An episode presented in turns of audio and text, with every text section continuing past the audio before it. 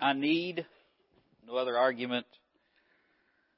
I need no other, no other plea. That's what a believer says. I need no other argument.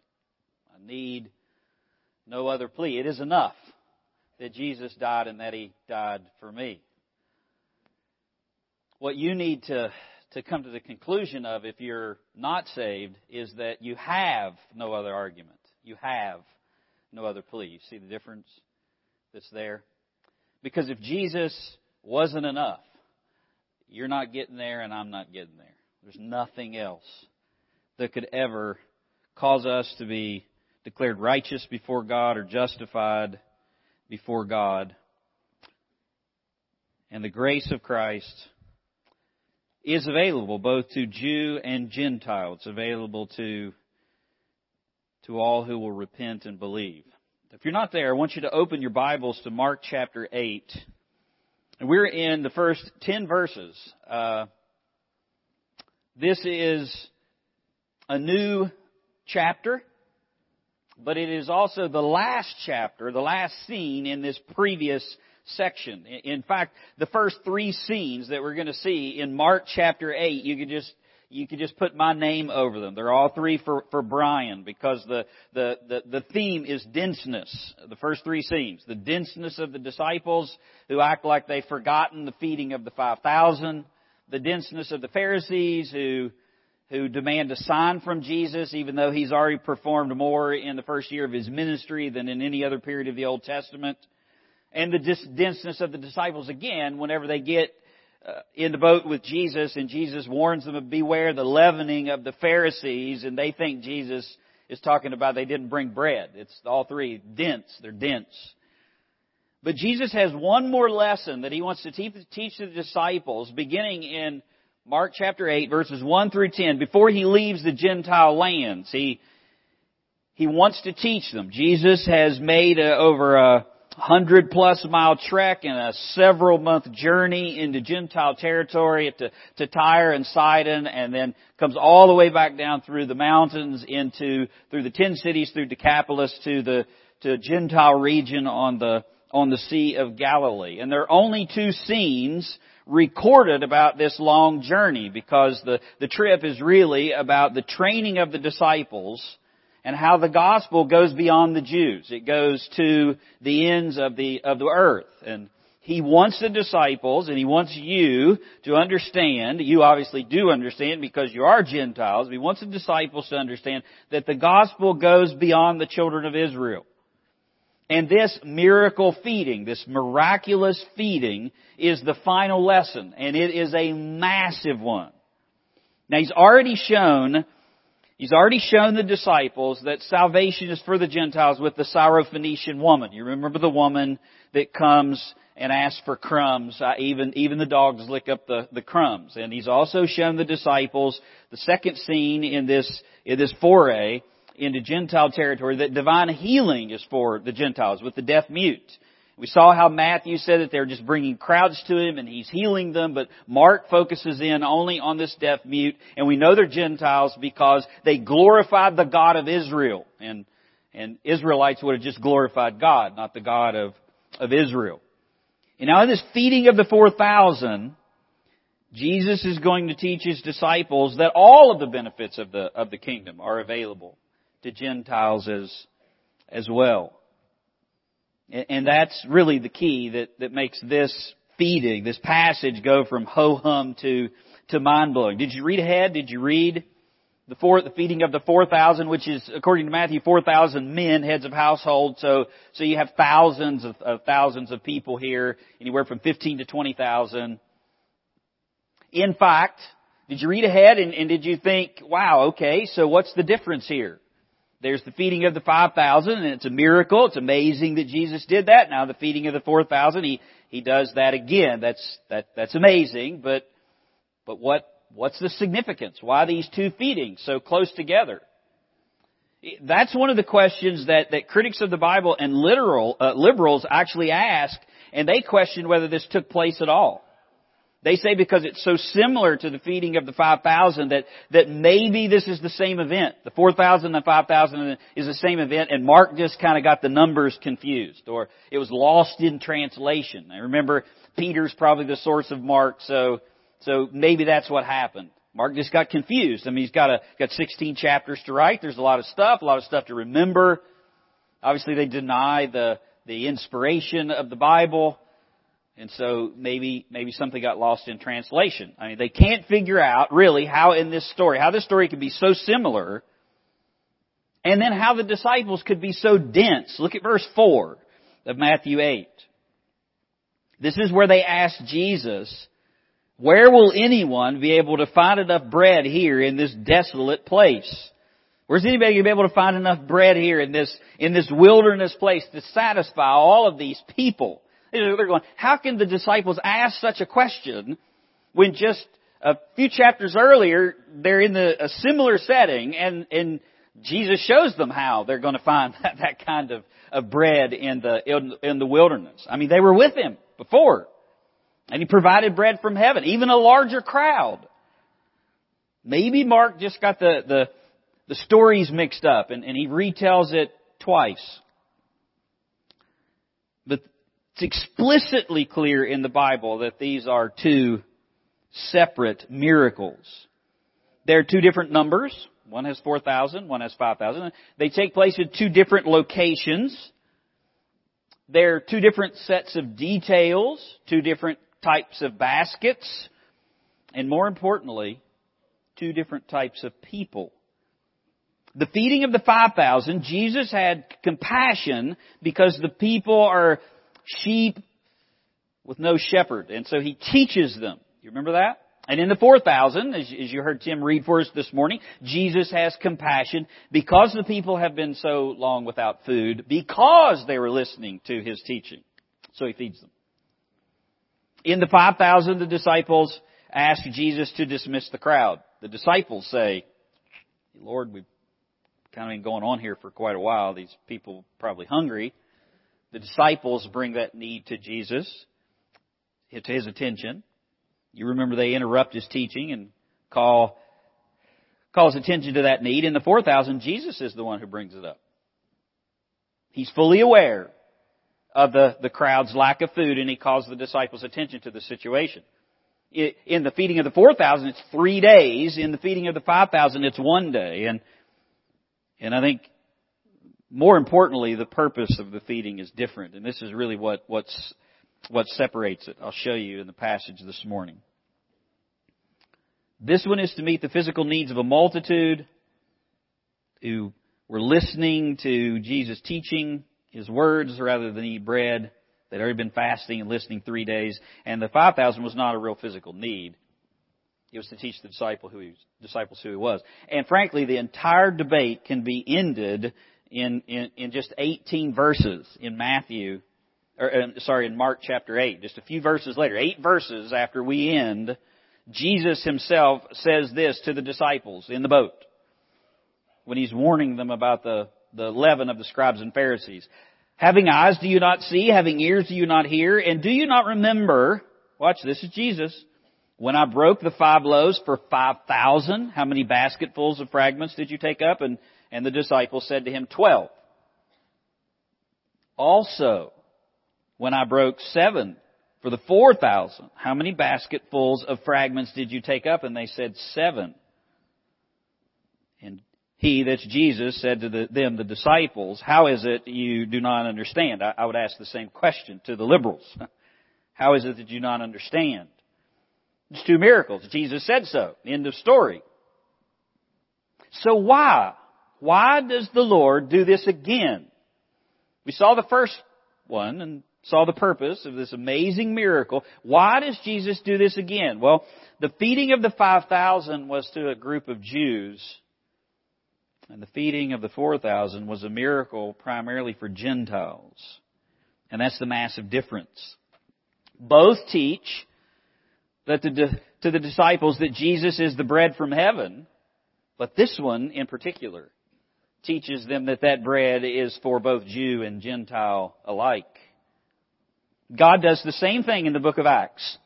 with Pentecost and the, and the Holy Spirit falling on two groups at different times, right? Acts chapter 2, the Spirit falls on the apostles, Jews in Jerusalem, and Acts chapter 10, verse 44, the Spirit falls on Gentiles while Peter is preaching in Caesarea.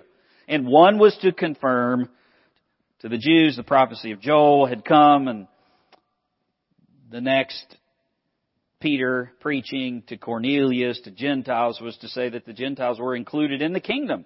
And the Pentecostals that use horrible hermeneutics mess all of that up and say the baptism of the Spirit is repeatable and you should seek that on a regular basis. It, it, Jesus does the same thing with the 5,000 and the 4,000 feeding. The same thing with the, with the book of Acts. The first feeding was to the Jews. This feeding was to the Gentiles because Jesus is the bread from heaven that's offered to, to the world. Here's the outline that you're going to, to see. There's divine compassion that the Lord expresses over Gentiles in verses 1 through 3. There's divine provision for the Gentiles in verses 4 through 5. There's divine service unto the Gentiles in verse 6.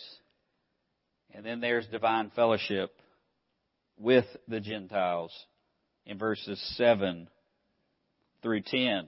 Let's look at the first one, divine compassion over the Gentiles. Look if you would at verse 1 of Mark chapter 8. It says, in those days, it's a transition, it's, it's to the next scene, when there was again a large crowd, and they had nothing to eat, Jesus called the disciples and said to them, I feel compassion for the crowd or for the multitude or for the people because they have remained with me now three days and have nothing to eat. Mark tells us that Jesus was at the edge of the Sea of Galilee. It was it just come through the, the region of Decapolis, the ten cities. He stays in the area. There's a large crowd. We saw in Matthew the large crowds because people were bringing people to be healed to him. And Jesus is teaching this crowd, and for three days they're listening to Jesus and they have nothing to eat. Literally, they've been remaining for three days. In verse 3 says, that they haven't eaten for a while, and Jesus doesn't want to send them away. If he sends them away hungry to their homes, they'll faint. They won't make it. And he says why they won't make it. Because they're not just going from, you know, here to the Walgreens across the street. They they've come from a, some have come from a great distance. It's a, it's a long trip. They've already been fasting. They haven't been eating. And so they've listened to Jesus' teaching so long that they've exhausted their provisions and they, and they, they can't be set away and sent away in that, in that condition. But verse 2 tells us the, the reason for the miracle. Why Jesus has the disciples, why He calls them. In verse 2, I feel compassion for the people. That's what verse 2 says. I, Jesus is speaking, feel compassion for the, for the people. It's a, it's an expression of feelings, of affection, of sympathy, of kindness, of compassion. This is the only place in the New Testament where Jesus says this about himself. Now, plenty of other people say this about Jesus. They talk about how Jesus is compassionate, and it's an observation. Somebody else observes Christ, and they make an observation how compassionate he was. Or the narrator says, and Jesus had compassion on someone. But Jesus here says, I feel compassion, and he says that to the disciples. He's saying it. And he's saying it to the disciples. Now why? Because he explicitly wants to teach them that God has compassion over Gentiles, and so must they. I have compassion for this multitude, this crowd that's here. You see, the, the disciples had grown up their whole lives being told that Gentiles are dogs, they're, they're unclean, they live outside of the covenant, they're under God's judgment, and their attitude would be they're getting what they deserve, not they should be had compassion on. And yet here's a group of 20,000 of them, and Jesus says, I feel compassion for this people. Now the disciples could have said, well, okay, maybe I feel compassion. It's alright if the Lord expresses compassion to this, this woman who's got her her little child that's in dire straits and she comes in really humble and bows before the Lord and Jesus says, okay, you can have the crumbs. All right, I can handle that as a, as a Jew. And I mean, or the deaf guy, you know, the mute guy can't speak. I mean, he's coming. He, I mean, he's obviously a very needy person. So okay, that's fine. The Lord wants to do something for him, but it's it's it's it's something that's that's not normal. Well, here's 20,000 of them. A mixed multitude. And Jesus says, I have compassion on on all of them there. Do you remember what Jesus said in the feeding of the 5,000? Why he had compassion? He looked upon the crowd and they were like sheep without a shepherd. He had compassion on them because they were like sheep without a shepherd. And he sees the Jews as the, as the shepherd of the sheep. And, and now he sees the Gentiles as the compassionate God. That's what he's communicating to the, to the disciples. Jesus is declaring this is an attribute which I possess toward all men, both Jew and Gentile, not just those who are his chosen people.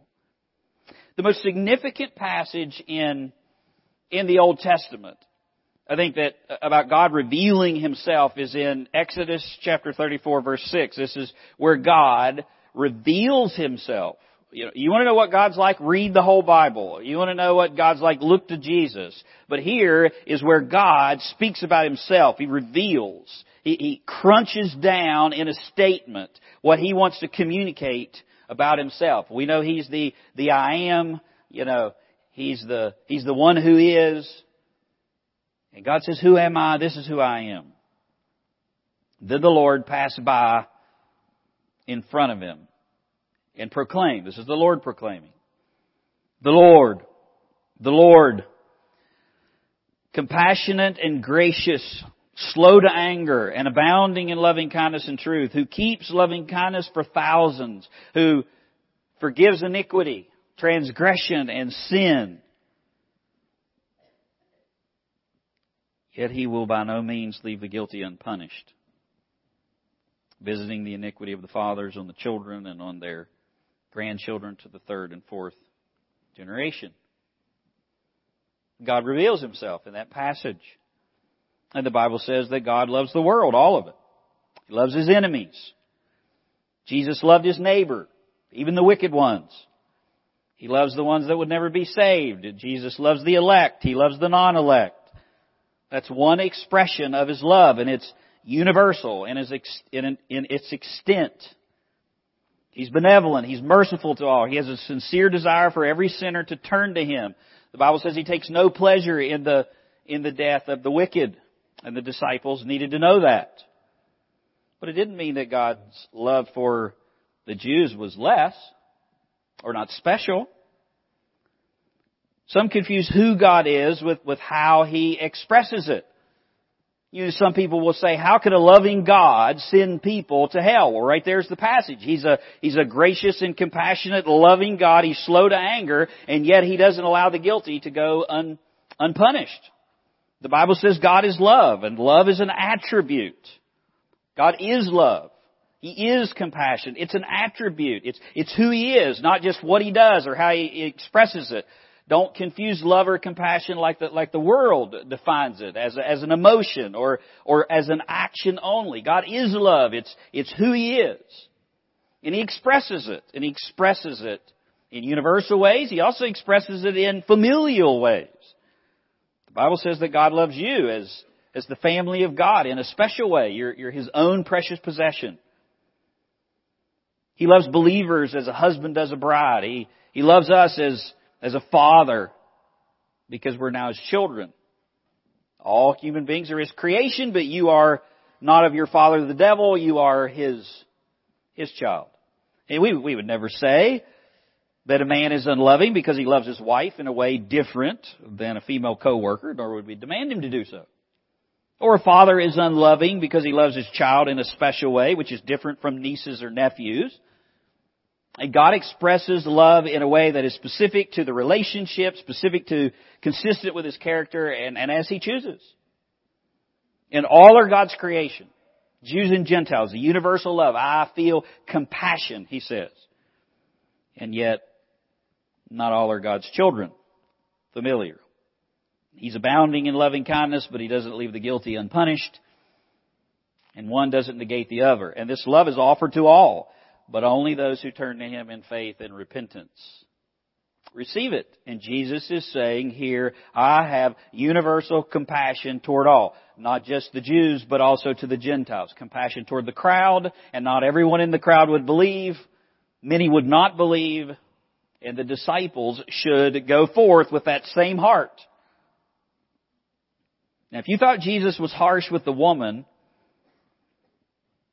the bread, then, then this seed should wash it away. He's so concerned that even hunger moves him. The crowd is hungry. And he doesn't want them to faint on the way because they've been with him for three days. So he provides for them. You think that God doesn't care about you? He does care. Now look at how he, he provides for them, because that's exactly what he does next. The, the provision for the Gentiles. Look at verse 4. And his disciples answered him and said, Where will anyone be able to find enough bread here in this desert place or wilderness place, desolate place, to satisfy these people? Here's the place that, that people call this question into, uh, call this story into question. I mean, can the disciples really be that dense? I mean, as Yogi Berra said, this is like deja vu all over again, right? Sorry about the Yankees, Pastor Brody. They bit the dust. There were they were with Jesus before when a when a large group had no food. And out of the wilderness he made bread. I mean, can the disciples, can human beings really be that dense? And I would say to ask that question answers it, right? yes. Humans are that dense. You're so dense you have to ask the question, can we be that dense? Now think about it. Can we really be so dense that we forget what God has done in the past and do stupid, faithless things in the future? Can we? Can we ever? Pharaoh, who saw the power of the plagues and wouldn't let Israel go, and then finally did and re- pursued them and then pursued them right in the middle of the Red Sea. Pharaoh did some pretty stupid faithlessness. Well, Pharaoh's an unbeliever, right? Israel, who walked through the Red Sea and a few weeks later made a golden calf and bowed to it. It's pretty dumb, wasn't it? Abraham hears from God, lies about Sarah, sleeps with Hagar to help God out. David's supernatural anointing and deliverance, and then his sin with Bathsheba, and then even after that, when God brings Solomon from that situation. He numbers Israel. You want me to go on? Your sin that you've committed uh, after you were saved and after you've tasted the mercy of Christ, maybe even sin that was very recent, after you've been saved for a really long period of time. Yes, human beings could be that stupid and forget what God has done in hours, forget months, which is the period of time that's passed between, between these two. How quickly do we begin to doubt God or think that He doesn't care after He answers a major prayer request, like the day before, right? Oh God, do you care? Are you not going to answer? and one of the themes in Mark 8 is the lack of the comprehension of the disciples, which is what's being put on display here. But let's be fair to them. Put yourself in the disciples' shoes. I mean, when Jesus performs a miracle, they're stunned. They can't believe their eyes. And not only that, Jesus doesn't run around and do miracles for every meal. I mean, they, they've been with Jesus. They've been walking with Jesus. They've been a several month journey over hundreds of miles. And, and Jesus goes and buys bread and eats bread and cooks fish just like everybody else does. They have no reason to, to expect that Jesus is going to bring miracle bread every single time. They wouldn't expect him to do a miracle. And besides, it's been three days. And they haven't eaten anything for three days. These people are hungry for three days. I mean, if he was going to do a miracle, why would why did he do it on the first day rather than letting them fast for several days? It's been three days and no miracle. And they've seen him do things before, but they, they don't know when or under what circumstance he'll choose to do it. In fact, I think the question that they asked the Lord about the hungry crowd implies them saying, what are you going to do about it? I mean, where will anyone find enough bread out here? I mean, yeah, you're right, Lord. You brought it to our attention, but what are you going to do about it? Well, he answers them. Verses 5 and 6. Verse 5, and he was asking them, How many loaves do you have? And they said, Seven. And he directed the people to sit down on the ground, and taking the seven loaves, he gave thanks and, and broke it, and started giving them to the disciples. Bread and fish. He just starts giving it to them. It was grain that never grew, fish that never lived or died, created fully grown and ready to eat. MacArthur said, think about this, the fish were created dead.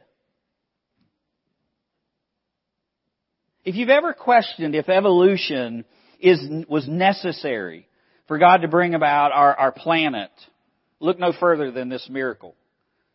There's some people that say, well, you know, we have to have evolution because there's millions of years and they're trying to fit the Bible and, and science together. Let, let God's Word reign and then all the other stuff will take care of itself.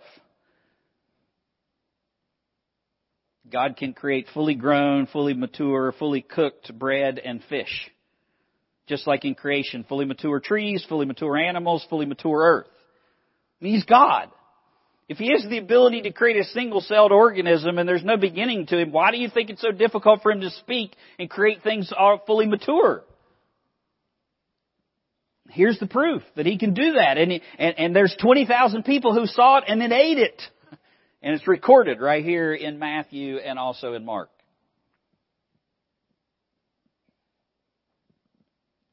But I don't want you to miss something here because the significance is beyond just this, this creation miracle out of nothing. Out of this and, and he's creating this, this new and giving it. If you think that the disciples may have been torqued or plucked or shocked about Jesus actually healing the, the Gentile woman's daughter or the, the deaf man,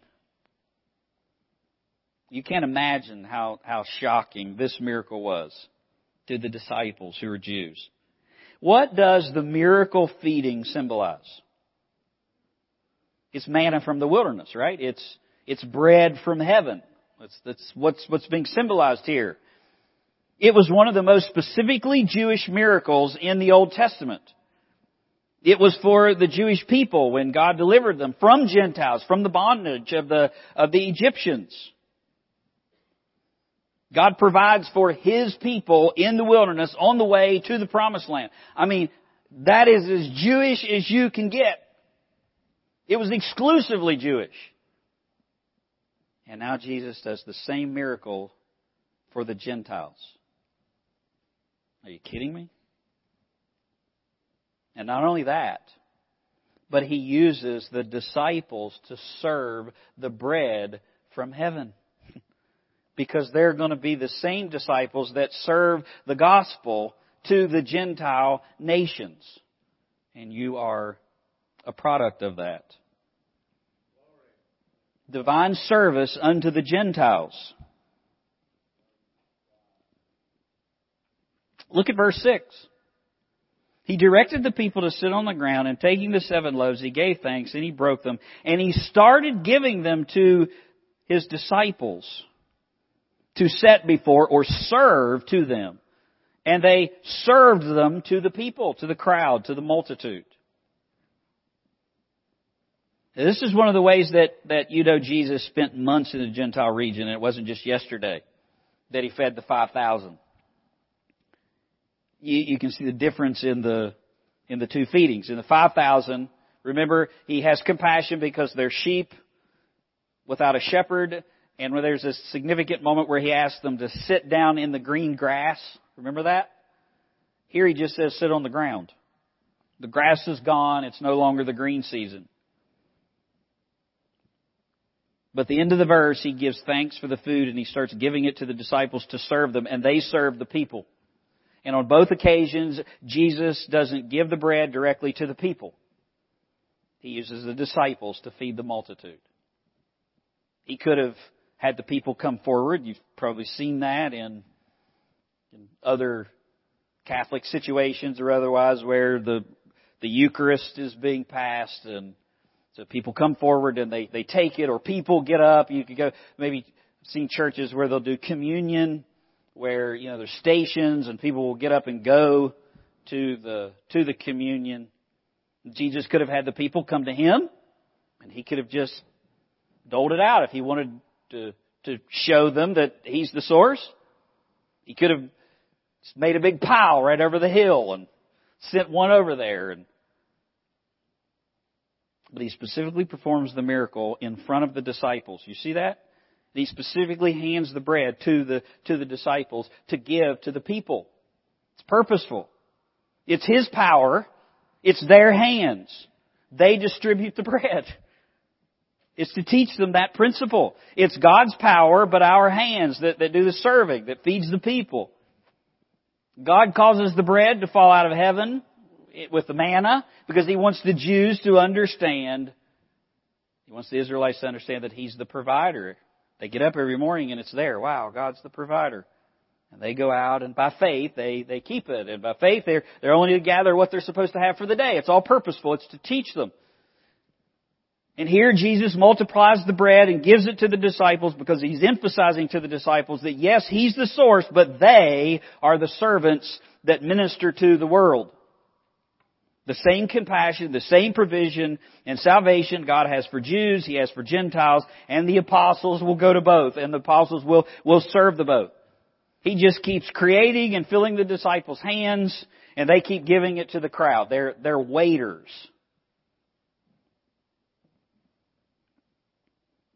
They'd come back to the source with empty hands, and He would fill it again, and they would take it and pour it out to the people. Listen, that, that's, that's ministry, folks. That, that's all ministry is. That's all I do.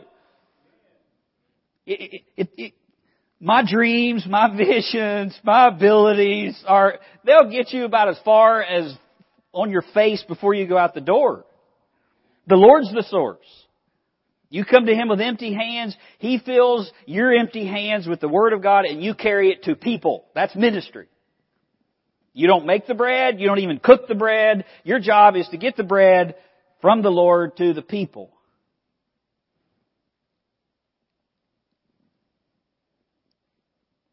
And it doesn't take very many talents to hold out your hands and have the Lord fill you with something and then walk to somebody else with an open mouth or empty hands and give it to them, does it?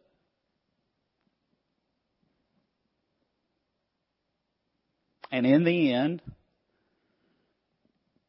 the Lord will use you if you'll approach it that way and get over yourself. And you'll have fellowship with God and with one another. Divine fellowship with the Gentiles. Look at verse 7. And they also had a few, few small fish, and he blessed them. And he ordered these to be served as well. They ate and were satisfied, and they picked up seven large baskets. Very different word. In the 5,000, it's a small lunch pail, lunch basket that a Jew would have. It would have been personal, just enough for, for the Jew. This is seven large baskets. These are, these are big baskets. This is the, uh, the, the, the same word that's used when the apostle Paul is put down in a basket and he's lowered over the, over the, the side of the wall in, in Damascus. That's how big these seven are. Two very distinct words. But I want you to listen to verse 6 again and see if this doesn't sound strangely familiar. And he directed the people to sit down on the ground, and taking the seven loaves, he gave thanks and broke them and started giving them to the disciples. That sound familiar? Take, eat, this is my body which is given for you. The loaves are prayed over and then distributed. The fish is prayed over and then distributed. And, I, am not equating the, the loaves and the fish with the bread and, or the fish with the wine. But this is a faint pre-shadow of, of what's going to come. The words echo the Lord's Supper, I do believe. And the disciples will hear these words again when he provides the real bread from heaven as a sin offering for all who believe. Who will believe? And when you and I take communion, we don't take it as Jews, we don't take it as Gentiles, we take it as believers who have come to Christ in faith and repentance. And the same disciples will eat that memorial meal with Jew and Gentile until the Lord comes when we'll all eat it together with Him. Where? In the kingdom. And the Gentiles will get the blessing of the kingdom. And this bread satisfies. Oh, it satisfies. Look at verse 8. And they ate and were satisfied. And they picked up the seven large baskets. About 4,000 were there, and he sent them away. He comes to the Jews first, as promised. And he came so that all of the, the nations of the earth will be blessed through Abraham's promise, that all who come like Abraham did, which is by faith alone, can be declared righteous before God and will able to be with him in, in heaven forever. Where did the rich man lift up his eyes and see Lazarus? In Abraham's bosom. It's where Abraham was. And that's what's offered. Where did the rich man lift up his eyes? In hell. Outside of faith, with no faith. Didn't even have faith when he was there. And that's what's offered to you today, and that's what's at stake. The bread which is offered to you is, is Jesus, who can take away all of your sins if you will come like Abraham and all before by faith alone in his finished work alone, and you'll turn from your sin and you'll turn from your rebellion and you'll bow in humble repentance before God, he can wash all your sins away. And you can be in that same kingdom. But if you reject him, you'll die in your sins and you'll lift up your eyes in hell on the other side of eternity. You bow your heads.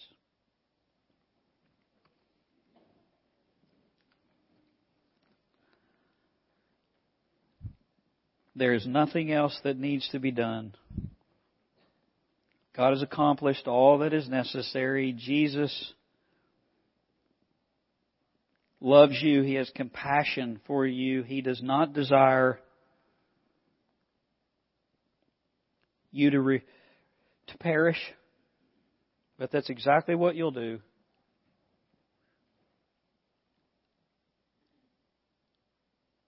He will not allow the guilty to go unpunished.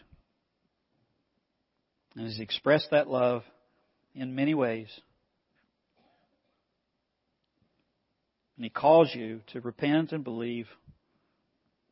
And you can do that today. And, and Christian, what an amazing privilege that we have that we come to God with empty hands, open hands, and acknowledge that He's got the answers. His Word is the source. He's the power, and we just come with empty hands, and He fills our hands, and we carry that to somebody else. God did not create us to come to Him with empty hands and have Him fill it, and then we keep it. The disciples would have been covered up with bread and fish. They, they got enough to take to somebody else, and they came back and got more. Are you taking all of the blessings of God and are you keeping them for yourselves and not giving them away?